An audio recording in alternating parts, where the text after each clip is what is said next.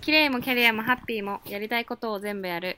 エンジニア女子2人が気になる話題をゆるくお届けしていきます。カールズ・ズイート第 5, 5回5回 かはイい、エーイ5回、イエーイ。 だいぶ日が空いちゃいましたね。毎週月曜日にねなんか、お届けって言ってたけど。うん。そうなかなかそのね難しいですな。難しいちょ普通に忙しすぎました。ごめんなさい。確かにでもあっという間でしたよねね、 2ほ週んとあ間っとい3う週間間。うん。その間にあれだよね。なんか、ミリはあれがあったんだよね。はいはいはいあれねそのおしお仕事違あのそううですその話えーをっ、とですぜひはいその話えっと沖縄のミリはですねあうん沖縄のミリですっていうの忘れた、あ私も忘れてたはいじゃあ東京の佳代子と沖縄のミリが、はいはい気になる話題を話します、はい、はい沖縄の方はですね、 うんえっと、沖縄で、えっと、デジタルハリウッドさんうんの沖縄校があるんですけど、うんうんそこの方にあの、うんえんえっと、IT 女子のお仕事を紹介セミナーというかっていうのをイベントがをに招待していただいてうんで、えっと、そこに登壇登壇する人として登壇してきおたんですーけど素晴らしい なんか結局なんかその定員が20何名か結構決まっててうんあの一応マックスでそれしかあの入らないのでうんまあ来た人は20だから223名なんですけどそう場所的に入らないってこと場所的に入らなくて、うんそうで当日はなんかそのやっぱ女子会って感じなのでケーキとなんかティーとみたいな感じの人数分やっぱり用意しなきゃいけないのでへえなんであそ本っ当かに結構女大変だ子ね会って感じでへえ楽しそうそうそうそれでうん4人の IT 女子と言われる方々が登壇して、うんうんえっと、二人は沖縄の、えっと、なんだっけな。あ、CA アドバンスさんの方と、はいはいあの、サイバーエージェントの、うんあの、マネージャーの方と、えっと、プロとの、その、いろいろマネージャーマネジメントやってる方と、うんえっと、もう一人がデジタルハリウッドの東京の方で学んでて、で、沖縄に移住してきましたっていう女の子がいるんですけど、へえあこの可愛い子あそうですね。ウェブデザイナー。だけど今ディレクションとかやってるディディレクターというか。へえもうそと私がエンジニアとして出て、でまあ最初に説明した2人は割とそのマネジメントとか人材とかに関わる方なんでそのはいはい実際になんか何かを作ってるとかいう多分わけではないんですけどうんまあその IT を IT 業界の働き方っていうのをいろいろ見てきてる方なんでうんなんかそのこういう職種の人はこういうことをやってみたいな話をしたりとかうんであのウェブデザイナーの方は、まあ、実際デデジハリでなんかどういうことが学べるよっていう話、まあ、とかではなくてとかではなくて、なとかではなくて、なんかデジハリなんかもともとダンサーやってた方なんでうずっんとにダンスのインストラクターとかやってた方でへえそこからもうなんか手に職っていう感じで、まあ、デザイン系がすごい好きだったというか気になってたらしくて、うんでまあそっちに転校されてみたいな感じででうんそのデジハリ卒業したらもうすぐそういう世界でそ就職されて、まあ、今はあのディレクションというかやっててみたいな感うんじで私はその まあ一応エンジニアその中でミリその、 その中で。いや、割とみんな、皆さんあれなんですよ。なんか、割と会社の、会社っていうか、会社の説明みたいなこと長かったんですけど、長長かっったっていうのかな、なんか会社ではこういうことやってますよっていうのを丁寧に説明されてたんですけど、たうんうんなんか私の、の 会社の説明とかもい30秒ぐらいしかなくて何話したのミリはなんか構成で言うとなんか題名は、うえっと、ん2年目エンジニア女子のフルコースっていうのにしておお面白そうでなんか前菜とうんメインとデザートみたいな感じで分けて、へえかわいいでまあで前菜はなんか、まあ、会社の説明とか自分のやってきたこととかうんあと女子エンジニアとはみたいな感じであの世界の女子エンジニアとかこうせこう日本とかも世界関わらずかあの関係なく今あのコミュニティがこんなのあるよとかうんなんか女子エンジニアのパーセあのあれなんだっけスタックオーバーフロースタックオーバーのフローの2016年のうんうんあのデータ見せてあのデータからその女子エンジニアはこのぐらいでっていう話をしてうんで私が実際じゃあエンジニアとして働いてて日本でなんかどういう肌感があるのかっていうのをデータとをもとにこう照照合というかなんだろう説明して、うんああじゃあそこのデータは割と正しいよねみたいな話をしてて、うーんでまあメインはなんか自分が、まあ、何やってるのっていうのが多分その来てる方の気になるとこだと思うので、うんなんか自分がに日々やってることとかプライベートとかまあなんだろうなあとエンジニアの適性みたいなところを一般的に言われてるとこあるじゃないですかそれと、うんなんか実際私が感じるところを言ってみたりとかしてうんがメインで、で、あとデザートは、まあ、野望こういう GDI、ガールズイートやってますとかうんいう話をしおーしたりとか、他にも 一応、なんか、こまごまとやってることを説明しへて、えって感じでしたね。えそのエンジニアの適性一般的に言われてるのと、実際の違いみたいなのはどういう、なんか、うん、私が、まあ、最後のポイントで言ったのは、うんまあ、究極楽しめ、などんな仕事も楽しめる人が一番いいじゃないですか、うんその仕そうだ事を。ねだから適性ってなんかエンジニアの適性っていわゆるなんかなんだっけ前アンケート取ったみたいなの理系でとかはいは数い学ができてとか、うんうんなんかすごい頭が良くてとかあるじゃないですかうんあこういういわ一般一般的に言われているいわゆるのエンジニア像みたいなうんなんかその来てる方たちがもう初心者でも未経験でもそっちにあの IT 業界に入りたいみたいな方がターゲットだったのではいはいはいだからなんだろうなそうじゃなくても本当にこういうことを楽しめるひ人だったらエンジニアに向いてるんじゃないかみたいなオチにしてうんなんか別に理系だったらとかいうそういうことじゃなくてなんかうん自分が思うエンジニアを楽しんでる人みたいな項目例えばものづくりが好きだとかうんなんかなんだろうなそういうことをまとめて書いてだから仕事を楽しめるこんな仕事楽しめそうな人はエンジニアとかもいいんじゃないですかねみたいな感じうで話してんなるほどどうでした反響はなんか反響はうん上々なんかなんだったっけなあそうそうそうあのそうなんかデジハリさんがそのイベントページのうんなんかビュー数を取っててへえでなんか今回のイベントでビュー数が7000だったらしいんですよおおそうすごいうん結構、まあ、そその意味で反響が良かったみたいな感じ言ってくださったんですけうど、ーんミリの話を聞いて興味が出たみたいな子も中にはいたかもしれないとそうそうそうなんですよなんかそれで後々から結構メッセージとかも来て、うんこれこれこれに興味がありますみたいないいねうんめっちゃいい影響を与えてるじゃないかでもなんか最近気づいたのはうん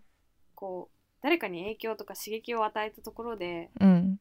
なんかその人たちのモチベーションってそこまで長く持たないなと思っててはいはい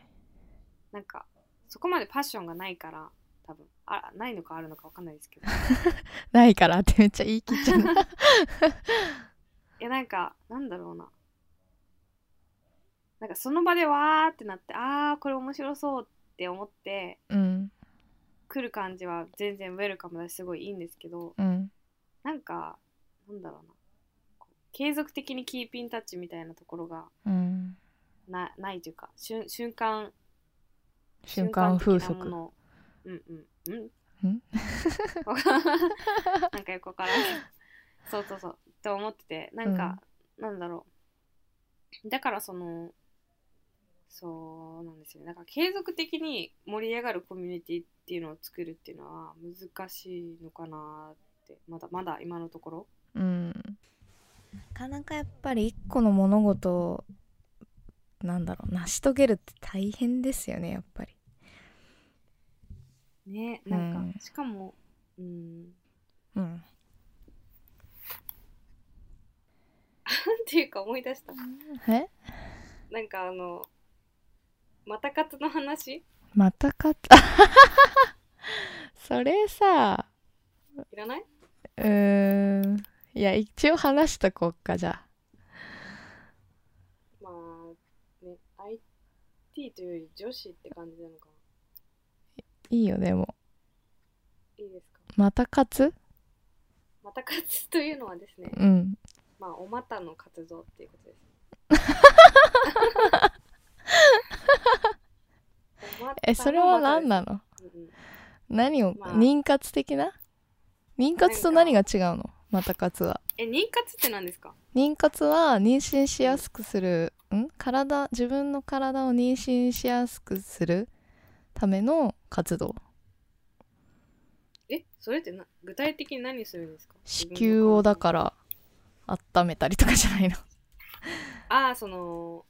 あの何その温めるもので温めるみたいなその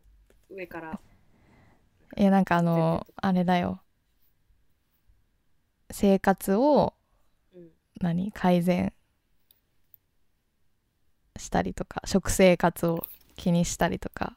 あー違うそういうことか、あそうそうそうだからあのまず基礎体温を測ってうんうん自分のこの排卵周期を知るとでいつが妊娠しやすくて、いつが妊娠しにくくてみたいなのをちゃんと把握して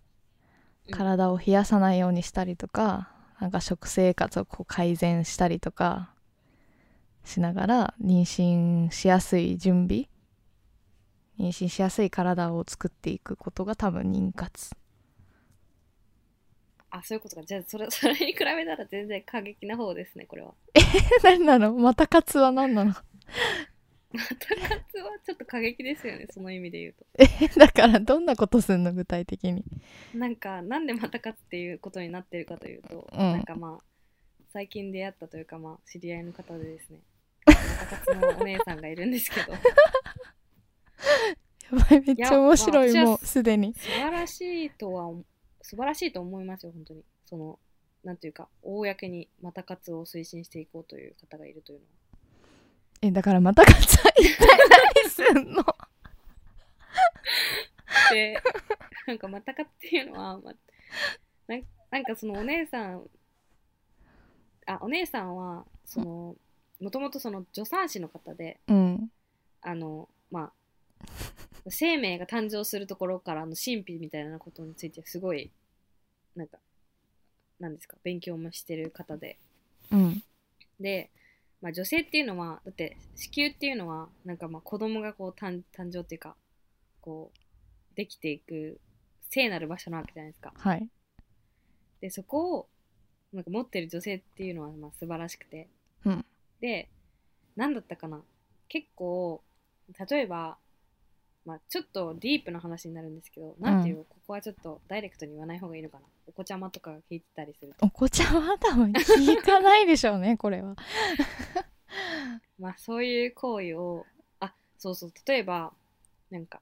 結婚した後にそういう行為をうんするってなった時に、うんなんか旦那さんの方が無理やりそういうことを、まあ、したいからしてでも奥さんは全然そんなムードじゃないのにみたいなうんでそういうことをした後もなんか奥さんははあみたいな感じのことって結構あるらしくてへえやだ嫌ですよねそうんなの、んまあま あその話はちょっと今の話は関係ないんですけどえ関係白いえまあ、 なんか何が面白いかっていうと、この、またかつお姉さんが、なんか、ラジオで、ラジオでそのまたかつまたかつって、またかつについてこう熱く語ってるラジオがああったんですけど、それ聞いたら、あすごいなと思って。なんか何がすごいかもうよくわかんないんですけど、とにかく女性は自分の、うんその、なんて、なんて言うんですか、そこの部分。そこの部分の形とかをやっぱり鏡とかで見たりとかして、鏡で見るの、なん かそうですそうですまず最初は鏡で見て、うん自分のもののそれがどうなってるのかっていう構造をうん、把握して把握してそうそうそうで、まあ、だからちょっとディープなディープなのかなディープですけどなんかどこがやっぱりいいかって人によって違うじゃないです かうん、っていうのを一人で研究してうん、一人で研探究す探るるっのていう探ってくのそううんでなんか女性なんか結構ストレスとかって筋肉とかでこれ固まるらしいんですよふーんで女性って特になんかそういう子宮とかそういうところにこうの筋肉とかうんまにこうどんどん溜まってくうんだからなんかその凝りをほぐすみたいな意味でうんそういうまたかつ、まあ、え一人でそういうことをするという かそれをまた勝つっていうの新しすぎるんだけどいや全然それだけじゃないんですけどそれだけのことをまたかつっていうわけじゃないんですけど、うんだから自分のそれをめでたりすることうーんえそれ以外にどんなことがあるのまた勝つには例えばあのよもぎ飯とかもいいらしくてあーまあ、とにかくそのちょっと妊活と似てる部分もあるんですけど、うんまあそこの部分をもうめめでてあげるというかうんなんかそこの部分って結構そのやっぱ直接皮膚となんだろう粘液みたいなとこと混じるとこじゃないですか、うんだから結構なんかいろんなものを吸収しやすい場所らしくてだからそのうん布ナプキンをつけた方がいいよとか、うんだってああいうその紙の方のナプキンって結構化学合成なんとかとかいっぱいあるじゃないですかうんとかで結構そういう有毒なものがあるへえじゃあ布ナプキンを使うのもまた勝つの一種なわけそうですね多 分えそうそうそうだから布ナプキンを使ってで洗う時は重曹重曹で洗うといいらしくてへえ知らなかった、そうなそういんうだのもあるしうんいやなんか性うん性性 ねいやでもそのお姉さん曰くやっぱりそういう一人でそういうことをするのもすごく大事だし別に恥じらうことではないんだうよんみたいまなあそうだよね感じでへえそうなんかうんどうぞなんかあのちょっと無理やり IT につなげるんだけど あこれをそうんうなんかこの間 AMAM っていうメディア知ってるあ知ってるウェブメディアはいはいはい私知らなかったんだけど私 AM っていうメディアを教えてもらってこの間うんうんでこれどんなメディアかっていうとこじらせ女子のためのなんかメディアって言ってて、うんうんうん載ってるコンテンツがなんかなんだろう、まあ、そういうなんていうんですか恋愛とかその夜の生活的なコンうテんンツがいっぱい載っててえーあこれか知らない AM ってやつうんうん見てます今見てるなんかさ、恋愛満載の恋愛コラムそううんうんで結構あのすごいディープな なんかディープな夜の話がたくさん載っててえいいですねそうこれ面白いなと思ってなんかうんみんな考えてるよねやっぱりと思ったなんか私本当に思うんですけどうんなんかこういうのってすごい大事だなと思っててうんなんか全然なんか最近とある知り合いの方がうんなんか付き合っててもうん半年とか1年とか一切そういうことをしないとかやっぱねそれは良くないと思う私も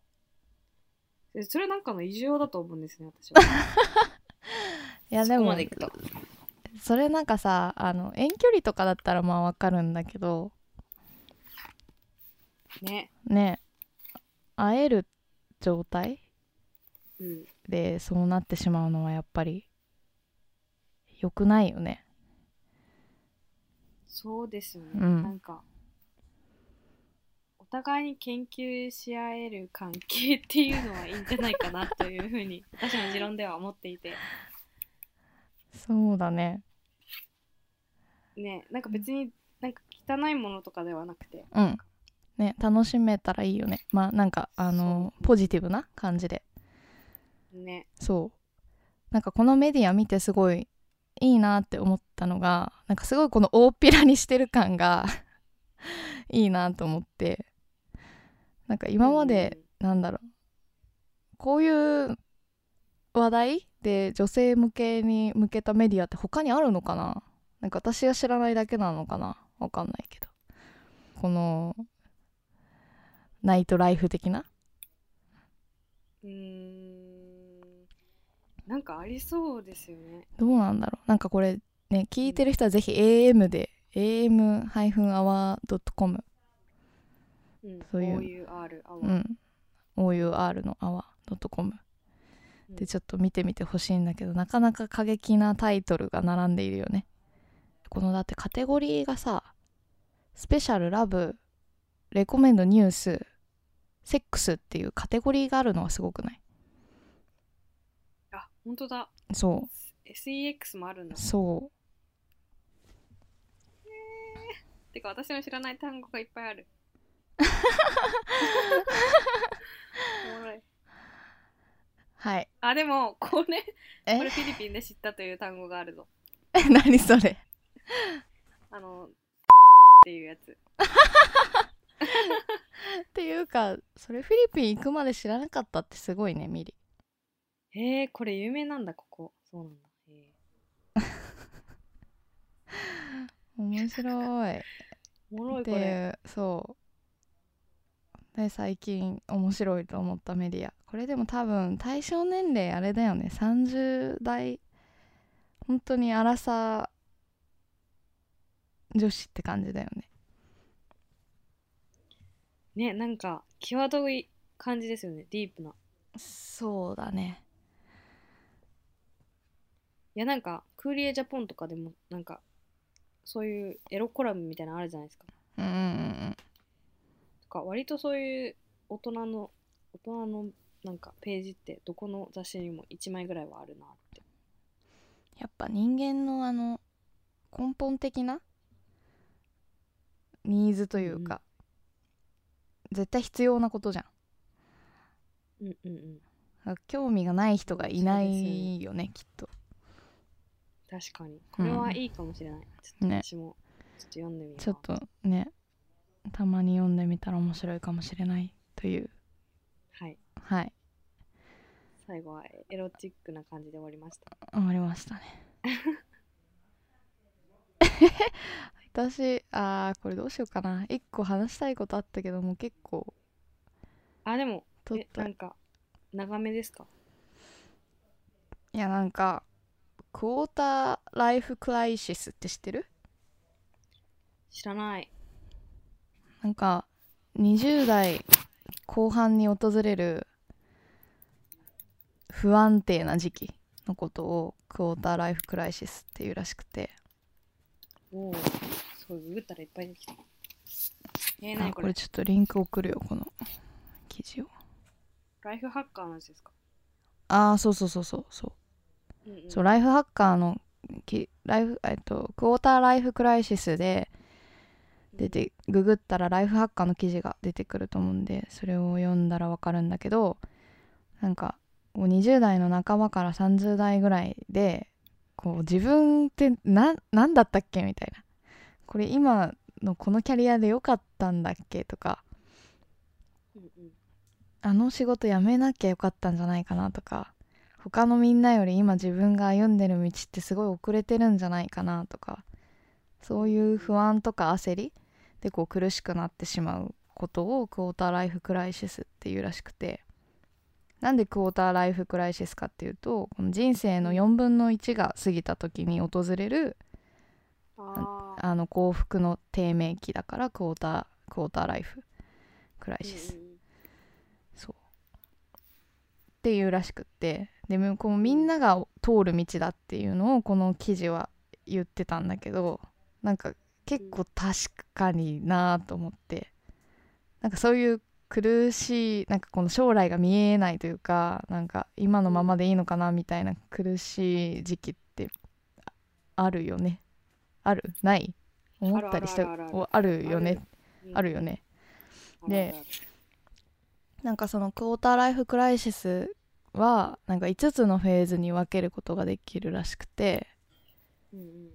まずフェーズ1が仕事も恋愛もなんか自分がこうした選択のせいですごい閉じ込められてしまったように感じる状態でうんフェーズ2がこっから抜け出さないとってこう焦りとかを感じ始めてで思い切ってこっから飛び出したらなんとかなるんじゃないかなっていう気持ちがこうどんどん膨らんでいってフェーズ3で仕事を辞めたりとか恋愛を終わらせたりとかしてこう変化をこう作るわけ自分で。うんうんでなんかこう何をしたいんだったっけとか自分って誰だったっけみたいな 自分探し状態に入ると。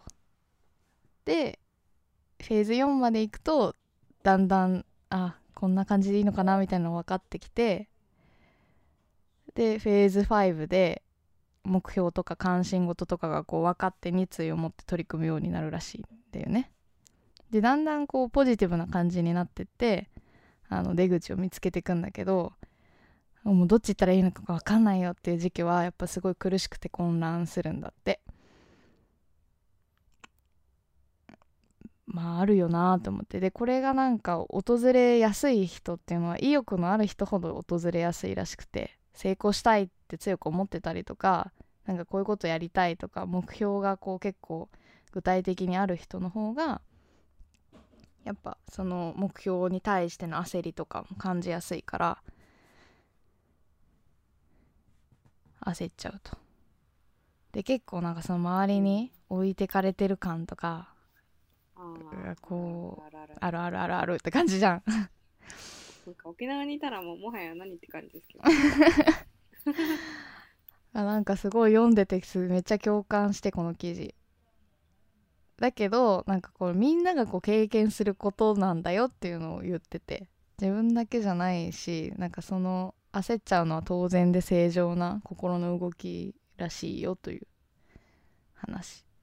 ああうんなんかそういうフェーズ2とかのあたりで、うんなんかうん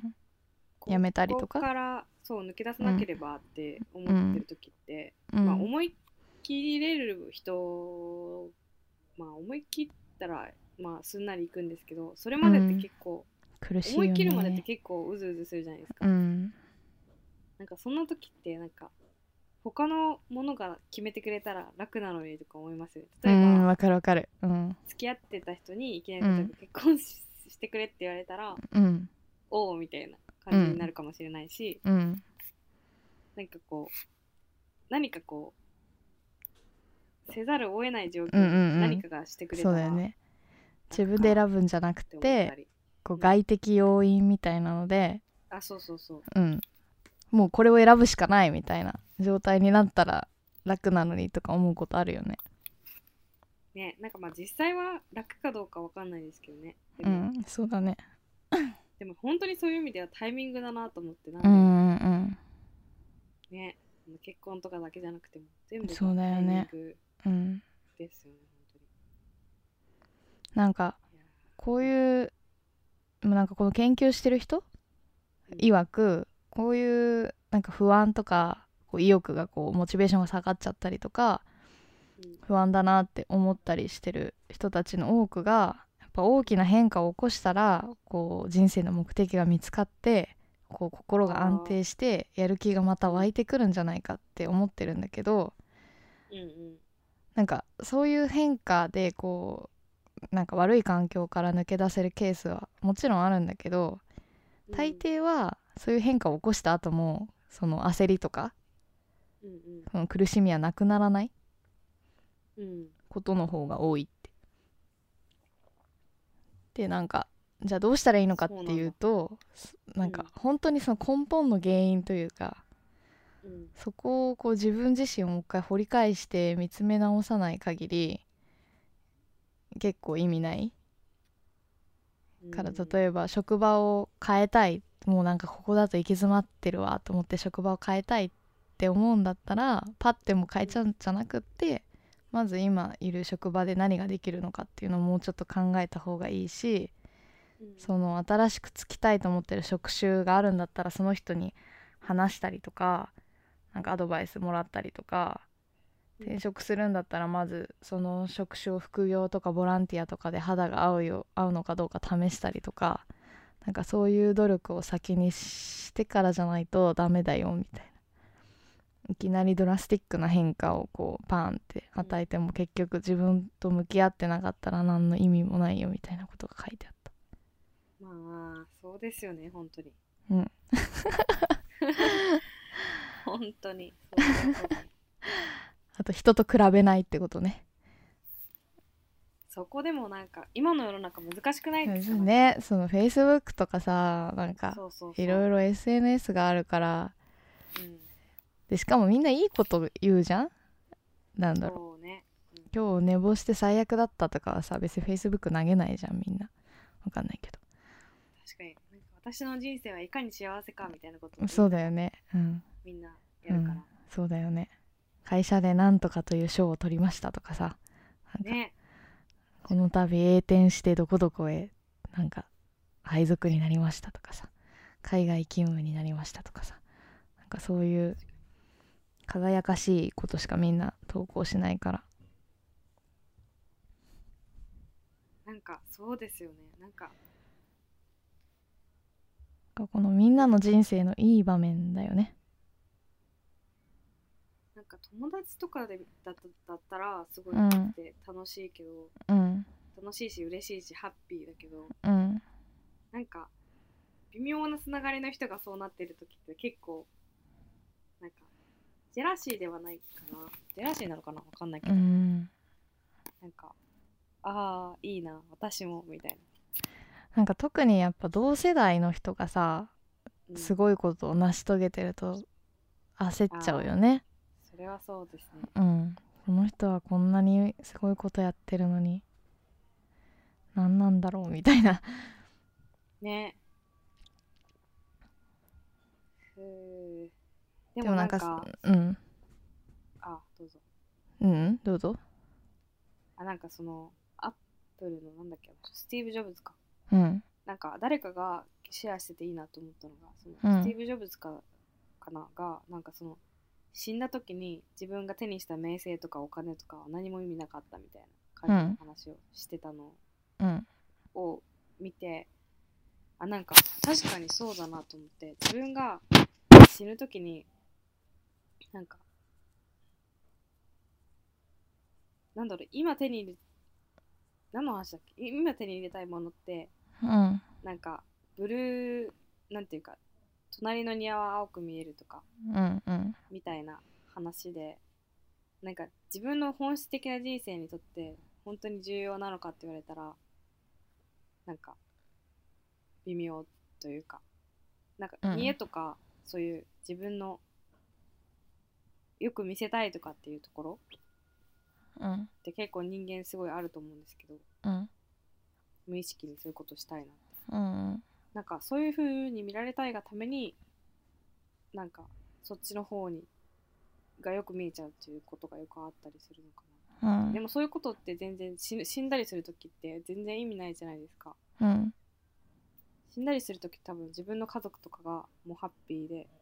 なんか自分もああもうこの人生全うしたなって言って死にたいじゃないですかそうだねそんな時になんか今思ってることとかなんか比べてることとかってなんかなって思ってはいめっちゃちっちゃいよねそうちっちゃいねお金も何にも持ってけないもんね死んだらそう。で本当にいつ死ぬかなんてもう分かんないからわかんないもんねそんなやっぱりにうんアメリカの大統領選もよく分からない人しか残って ないしなんかもう何が起きるのかねそう本当にわかんないおよかしねなことが起き起きそうな気がするからもうだから本質的に生きるとか自分が大切に思うものとかを守れたらいいんですけどね、でもそうだよねでもなかな今余計なものがいっぱかいありすぎるうから、んでもその多くを望まないようにしたらきっとみんな平穏に暮らせると思うんだけどうんでもなんかその一方でううーんんあーいやなんかその向上心というかうんもっとこう成長したいっていう意欲とかってうんうんなんか全100%自分の中から出てきたらそれはそれが一番いいけどでもやっぱあいつが頑張ってるからとかさなんかうんうんそういう比較する中で出てくることとかもやっぱりあるじゃん。うんなんか難しいよねと思ったねえ確かにだってそんなになんだろうまあじゃあそんなに頑張んなくてもいいいいのかなとか思っちゃうよねうん自分とその自分の手の範囲の人が幸せになるように頑張れてればそれ以上なんかがむしゃらにうんやる必要あるのかなみたい確かになんかわかんないけどでも変に夢見がちになっちゃうことってありませんなんかなわかるわかる頑張れば頑張るほどこんな可能性に近づけるんじゃないかっうて、んうんうんうんすごいわかるうんこでこそういうのミラクルを多分見てきたからかもしれまないあね実際あるもんねけど、そけどこの記事のさ最後の結びが、うん非現実的な期待を抱かず実行可能な計画を立てるって書いてあってうえそれむずいんですけど私なんか非現実的な期待を持たないようにして夢を諦めるべきではありませんが実現可能で柔軟な夢にしましょうって書いてあるでそうすることでなんかこんな人生を送ってるはずじゃなかったのにとか考えないでこう今はこれでいいんだって考えられるようになった方がいいよみたいなな確かにうんだから今の自分の現状っていうのを本当に知らないといけないですよねうんなんかでもそのなんか大きな像が杭に打たれて育ったらその杭を抜けないと思って育ってるから、うんうんうんうんそこから逃げ出せないみたいな、うんうんうんいあのあるじゃないですかあるね象はそんな杭なんてひょいって抜けるのにうんみたいなことは嫌で絶対ね飲みのジャでンもプなんかみたいなねそうそうそうそうねもうなんかなんだろうでもそこまで自分に過信しすぎるのもよ,、まあ、よくないしなんかそうだよ何ねを持ってそこに過信してるのかみたいなうん話になるんですけど、うん何かしらなんだろうななんかでも多分これもメディアの発達というかいろんな人がもう本当にいろんなことをやりすぎてるからうんあなんか自分もそうなれるんじゃないかみたいなうんうんだのがありますよね。からなんかいろいろこれ読んだりとか最近なんかこういう人生の悩みとかをうんなんか友達と話したりとかしててすごい結局いつも同じ答えに私はたどり着くんだけどうん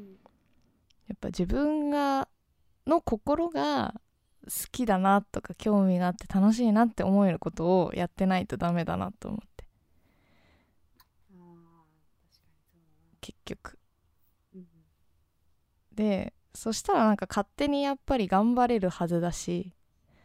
頑張ろうと思わなくてもえそれが見つからない人はどうしたらいいんですかそれが見つからない人はなんかそれはね私は結構つい最近まで見つからない人は見つかるまで探さないとダメだと思ってたのねうんうんでそれはひたすらちょっと興味があるなって思ったことを片っ端からやっていってうんでその中でこう気持ちが育っていくものを見つけたりとか発見したりするものなのかなって思ってたんだけどうんでも見つからない人はそれこそだから多くを望まない人生というか穏やかに暮らしたらいいんじゃないかなって最近思うようになったどっちがいいとかじゃなくてあうんあなるほなんかあのーもうね出産して子供がいて旦那さんがいてっていう友達がいるんだけどど、うんなんかその子がいやゆあのあんたみたいにやりたいことがポンポンある人ばっかりじゃないんだよって言われてうん夢がない人だっているしそんなに夢って大事なのって言われて結構怒ってますねなんかいやなんかうん怒ってたのかな怒ってたのかもねそんなに夢って大事なのって別になくてもいいしなんかないのが悪いことじゃないし無理やりこう見つけなきゃいけないものでもないみたいな話をしててまあでも確かになと思って自分が幸せだって思えるんだったら何でもいいのかなって思っねそうですよねたうんちっちゃいことでも幸せと思った方が勝ちですよねうんそう思うだけどやっぱあの欲求ってね一度満ち足りたらその次の上の欲求に行かないともう満足できなくなっちゃうんだってへえそうな元には戻れないというかあーだから一度こうなんだろううーん一度なんかこうなりたいって思えるものを見つけてしまったらうんなかなかそこから離れるのとか難しいのかなとあでもなんか夢があるって言ってる自分が好きだったらそれでいいんじゃないかなうんだからまその方があ要するに楽しいからうん要するにだから好きなことしてればいいのかなと思ったんだよね結局のところあそしたらなんかあの自分の中から出てくるモチベーションで頑張れると思うしなんかその自分が情熱を傾けられるものを自分でどう定義するかっていう問題な気がするそれって自由じゃんすごいそれを定義するのは別に誰かに決められるものじゃないからそこをなんかこれを成し遂げることだって決める人となんかまあそこそこの給料で普通に暮らせててたらそれで十分だって定義するのかうんわかんないけどでもこのなんだっけあのなんとかククォーターライフクライシスうんが落ち着くのってその情熱とか夢とか自分がこれやりたいって思えるものがこう自分で定義できてて納得できた瞬間かあとはやっぱり結婚とか子供とか産んだら一回そういうのって落ち着くのかなと思ったそういう不安とか焦りとかって。なんか私も最近うなんんかその周りが出産ブームとかあるじゃないですかうんこの年齢ってうんでなんか結構周りに子供がいる方が多いので沖う縄んうんなんかやっぱ出産したら人生変わるのかみたいなことを聞き込み調査をしてて、うん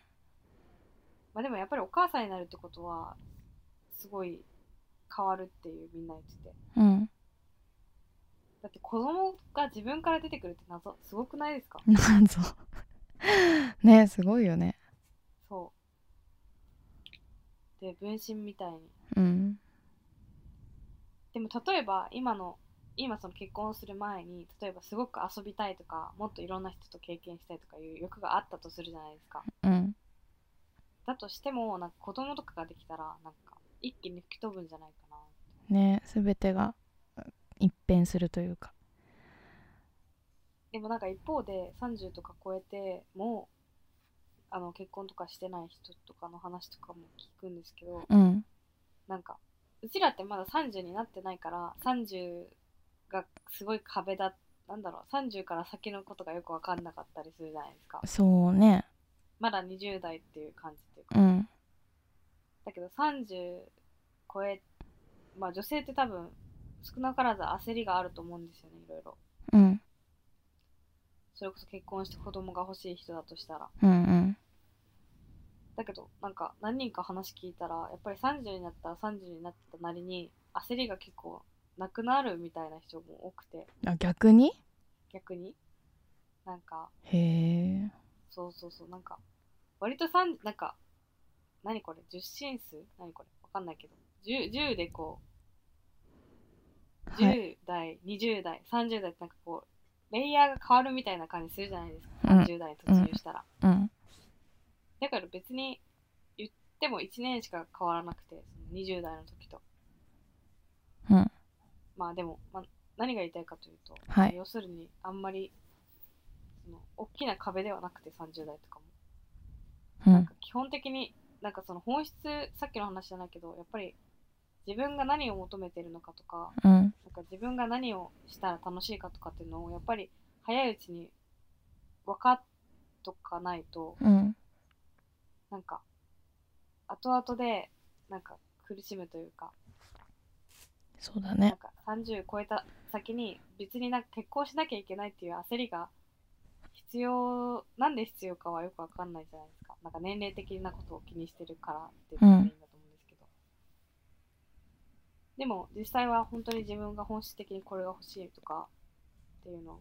いろいろ突き詰めてたら別に30超えたってなんかそんな焦りとかじゃなくて自分がこういうことしたいっていうのをやった時にうんなんかううまく出会いがあればその人と同じように楽しんで人生をこれから過ごせばいいしみたいな感覚になったというかっていう人がいてうんなだるからほまどなあ焦って出会った人となんか別に結婚したくないというかそうだねって言ってられるのはこのうちなのか なわかんないけど確かにそうかわかんないでもそのエウレカエウレカさんあの社内製造のやつ見ましたけどペアーズで結婚したらいくらあーあったねあった ね面白いよねあの社内制そう度そううんでもペアーズで結婚してる人結構いるからうーなんかそのん今時アプリで出会って結婚っていうのもすごいねなんていうか全然ありだと思う別に悪くないとうんなんか全然いいと一思う昔前だったらなんか出会い系みたいなうんうんう感じだったじゃないんですか、あった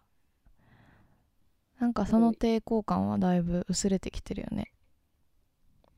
ねでもお母さん世代に言うとなんかはあってなりますけどねまあねえネット知らない人でしょみたいなでもみんな知らない人やんみたいな会ったことない人にみ たいな確かみんな最初知らない人じゃんって思うけどねにねなんか出会い方っていう問題ですようね、んでもね最近気づいたんだけど、うん結、構これって問題なのかなと思ってるんだけど自分の中でうん友達的な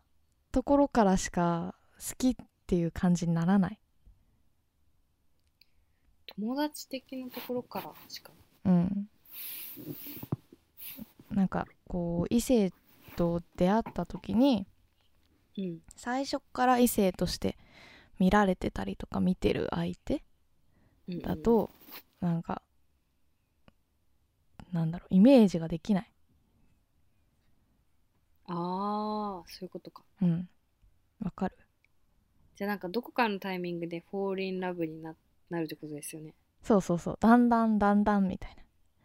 うんうんうんていうプロセスを追わないとなんかこう、うんなんかいきなりは無理とにかく確かにいきなでもりなんか男女感が出ちゃうとちょっともう無理いきなりかどうかわかんないんですけど、まあ、出会った時にはっとこの人と結婚すると思ったみたいな人いるじゃないですかいるね信じられないそういうのも私も信じられなくて、うんだけどそういうのがある人って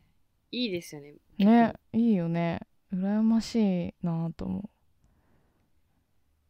えでも友達から友達からうってあん友まり達か友達からっていうかなんかもちろん最初からいいなみたいなのを思ってるんだと思うんだけどうんうんうんそれがなんか露骨に最初に全部出ちゃってると無理なのああでもそうかもそれはねうん、なんかあっちもあっちでなんかギラギラしてるというかそうそうそうそうそれを感じた瞬間にすごくなんかなんだろうね わかるちゃんと女っぽくいなくちゃいけないみたいなプレッシャーを感じるんだよねすごくああそれそれわかります、うんだからなんかすごく綺麗にしてなきゃいけないしなんか可愛くないとダメだしみたいな。って考えたらちょっともう素の自分を出せなくなってって最初から。えそ逆に最初からギラギラ来られて、うん、だかもうざっくり素で返したらどうなるんですから素で返せない素で返せないあ返せないのかそうだかそらそれはれ辛いをなそれをだから素で返せる余地を残してくれてるといいよね。ああ確かにうん、でもなんか私も最近そういう経験あったなと思って割と意外と嘘なんかおじさまになんかそういう感じで来られることがああるんですよたまにへえおじさまって言ってもなんか35とかなんですけどうんででもそれはなんか多分なんかレイディーとして見られてるなっていうのは嬉しいなと思っててうん、もちろん別になんかもちろん、うん、ギラギラする結果がそのギラギラのまた勝つみたいな感じで終わるわけじゃなくて うんなんか別にそういう目線はすごくいいなと思っててうんうんなんかその人と発展するとかじゃなくてなんかその、そういう目で見られるっていうの大事じゃないですかうんうんだからなんかそういう自分をこう律するという意味でいいなと思ってその人の前では確かになんだろうななんかちょっとヒールを履いてみようかとかなりますけど、うんうんだけどまあね別にその人と何かしたいとかするとかじゃなくて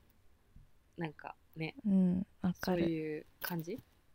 なんかね確かにそういう人とは先にはいけないですよねうんうん消えないねこそのう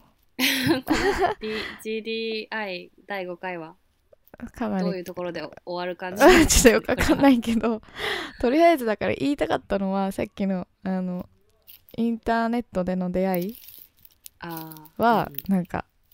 私は難しいなと思ったなぜかというと最初からもうその目的が明らかじゃん両者えでも逆に、うんああまあ確かにペアーズとかだと目的は明らかなのかだからその目的が明らかだとちょっと厳しいなと。えでもなんかなんだろうその友達作りみたいなアプリ他にもいっぱいあるじゃないですかうん、だからそういうのだったらいいのかもしれない。そっから自然と発展していくとかだったらいいのかも何が違うんだよって感じかもしれないけどなんかとにかくその目的がお互い明らかになっちゃってるのはちょっと無理。ああなんかそうかうん、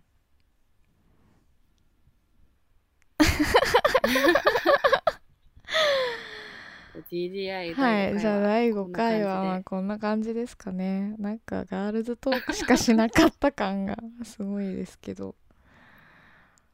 まあいいか軌道修正とかいろいろ考えて変にね堅苦しく喋るよりは良かったのかあなーとよかっ私はだったんじゃないですかねはい、はいじゃあ以上はーいバイバはいバイバイ